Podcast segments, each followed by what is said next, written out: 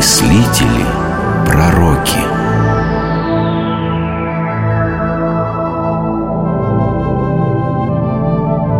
Уильям Оккам Оккам, вы не случайно не получили докторской степени. Вы так и остались недоучкой – в ходе инспекторской проверки я, канцлер Оксфорда Джон Литерал, нашел в ваших трудах более 56 ошибок. Например, вы пишете, что истина имеет двойственный характер. Это не ошибки. Это принципы моей философской системы, согласно которой божественные откровения не могут быть проверены разумом. Так же, как законы природы не могут объясняться только верой. Прекратите!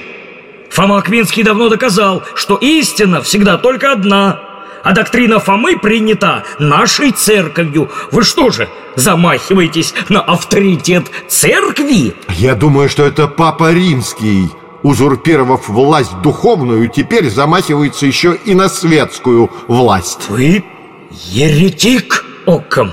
Я сейчас же отправляюсь в Авиньон, к папе. О, я там ничего не утаю. Расскажу все о вашей крамоле. Этот спор произошел в Оксфордском университете в 1324 году. Спорили двое – Джон Литтерл и францисканский монах Уильям Оккам.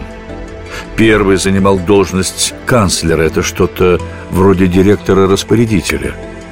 Уильям Оккам – преподаватель, популярный среди студентов. Тот факт, что он так и не получил звание доктора, не мешал ему быть талантливым ученым, сделавшим много важных открытий. Самое известное из них – это так называемая «бритва Оккама». Этот принцип в разное время толковали по-разному. Может быть, лучше других сформулировал его Альберт Эйнштейн. Все следует упрощать до тех пор, пока это возможно. Но не более того. Можно сказать и более лаконично «отсекай лишнее». Но вот вопрос – как определить, что лишнее, а что нет? Например, хорошо бы убрать из жизни гениального Оккома доносчика литерала. Но тогда Оккома не вызвали бы на суд в Авиньон и не произошли бы все дальнейшие события, которые и составили жизнь Уильяма Оккама.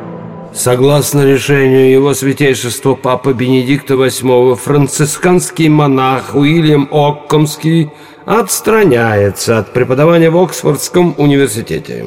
Названному Оккому кому надлежит в кратчайший срок явиться в Авиньон для ожидания решения комиссии, разбирающей допущенные им ошибки в лекциях и письменных работах. Следствие продолжалось и медленно, но верно двигалось к своему концу. 29 положений в трудах Оккома были признаны еретическими. Гореть бы ему на костре – если бы на четвертом году пребывания Оккома в Авиньоне не появился генерал францисканского ордена Михаил Чеземский. Я вижу на вас рясу нашего ордена. Вы францисканец? Как ваше имя? Да, генерал, я член ордена святого Франциска Осиского. Меня зовут Уильям Оккомский. Много хорошего слышал о вас. Рад видеть. Знаете, что папа отменил основной закон нашего ордена – нищету. Но ведь это равно уничтожению францисканского ордена. Готовы ли вы, брат Уильям, выступить в защиту братства святого Франциска против папы Бенедикта VIII? Готов. Но что я могу один сделать против всей Курии? Не один и не здесь.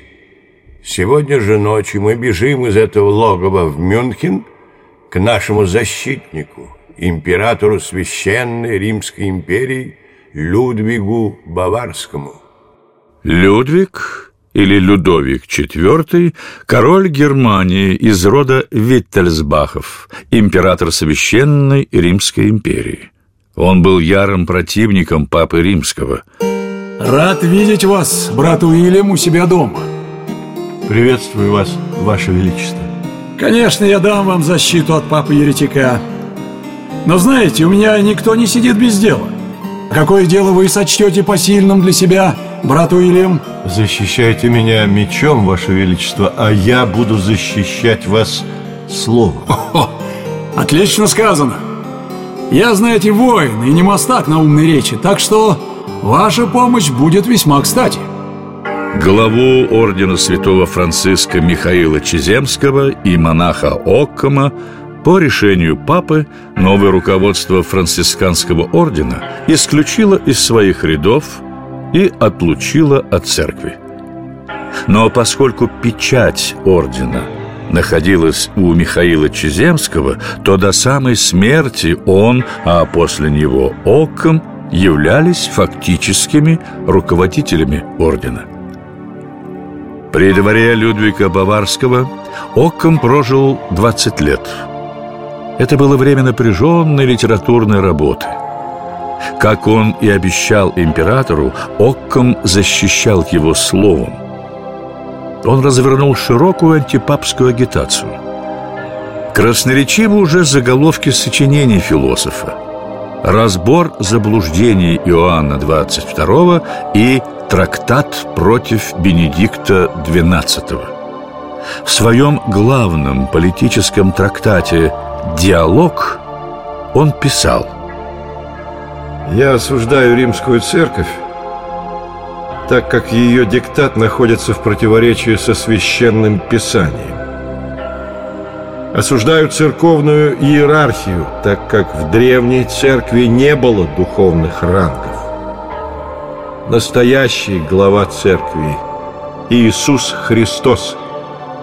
Отлучить от церкви князя, короля, а тем более императора может только высший выборный орган, собор, а отпускать грехи имеет право только Бог. Что касается мирской власти, то я исхожу из того, что все люди от природы равны и сами могут выбирать себе правителя. Я признаю, что власть государя от Бога, но она была установлена народом, который был вдохновлен Богом. Не забыл Окком и свои научные исследования.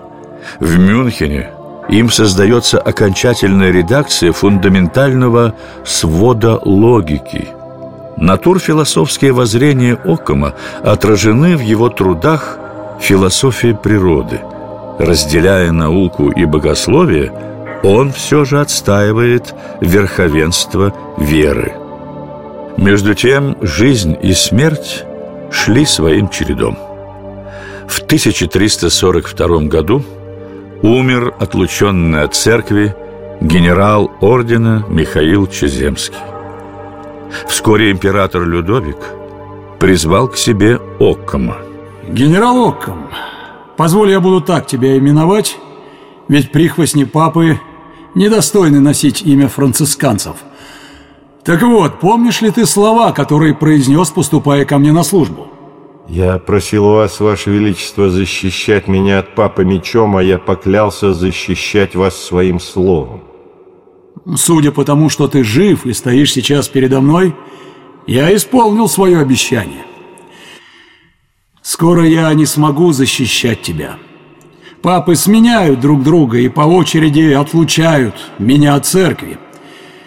И ведомо мне и то, что немецкие князья собрались вместе – и выбрали нового императора Священной Римской империи, который присягнул на верность Клименту VI. С этого времени срок моей жизни исчисляется днями, а может и часами. Людвиг IV умер внезапно в 1347 году. Причина его смерти осталась невыясненной. Спустя два года – в Мюнхене началась впервые эпидемия чумы. Не избежал заразы и Уильям Окком. Он начал кашлять кровью. В это время у него в келье появилась тень, которая сначала показалась огромной черной крысой, главной разносчицей чумы, потом же превратилась в старика в черном, наглухо застегнутом кафтане. Здравствуй, Уильям Моккам. Извините, я болен и, возможно, заразен. Кто бы вы ни были, вам лучше уйти. О, зараза к заразе не липнет. А кто вы?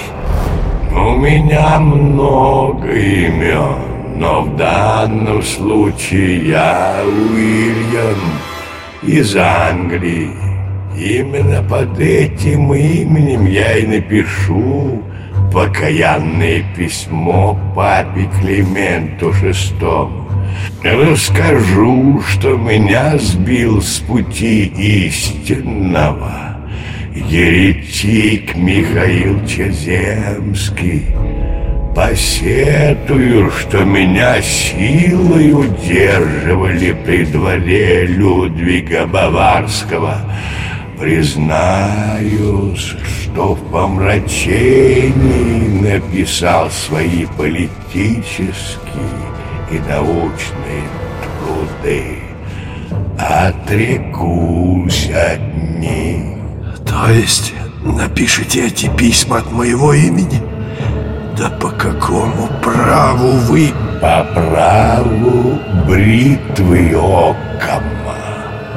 Я вырежу твое имя и вставлю свое. И не спорь, ведь ты уже почти что мертв. По одним данным, Уильям Окком умер в 1347 году, по другим – от чумы в 1349 году. Каким бы невероятным ни покажется его разговор с чумой, но в названном году в Авиньон на имя папы Климента VI были отправлены покаянные письма, подписанные Уильямом из Англии. Долгое время их принимали за послание Уильяма Оккома, но в 1982 году английский исследователь Галь точно установил, что Уильям из Англии и Уильям Окком совершенно разные люди. Кто именно отправил папе римскому покаянные письма, так и осталось загадкой. Тем не менее, они ничуть не умаляют значение творчества Оккома, который был последним средневековым схоластом, предвестником науки Возрождения. Ну а принцип бритвы Оккама, начиная с начала 17 века, использовали в своем творчестве едва ли не все известные ученые. Галилео Галилей, Исаак Ньютон, Пьер Лаплас, Агюстен Френель, Густав Роберт Киркгоф, Джеймс Максвелл, Макс Планк, Нильс Бор, Альберт Эйнштейн, Вернер Гейзенберг и другие.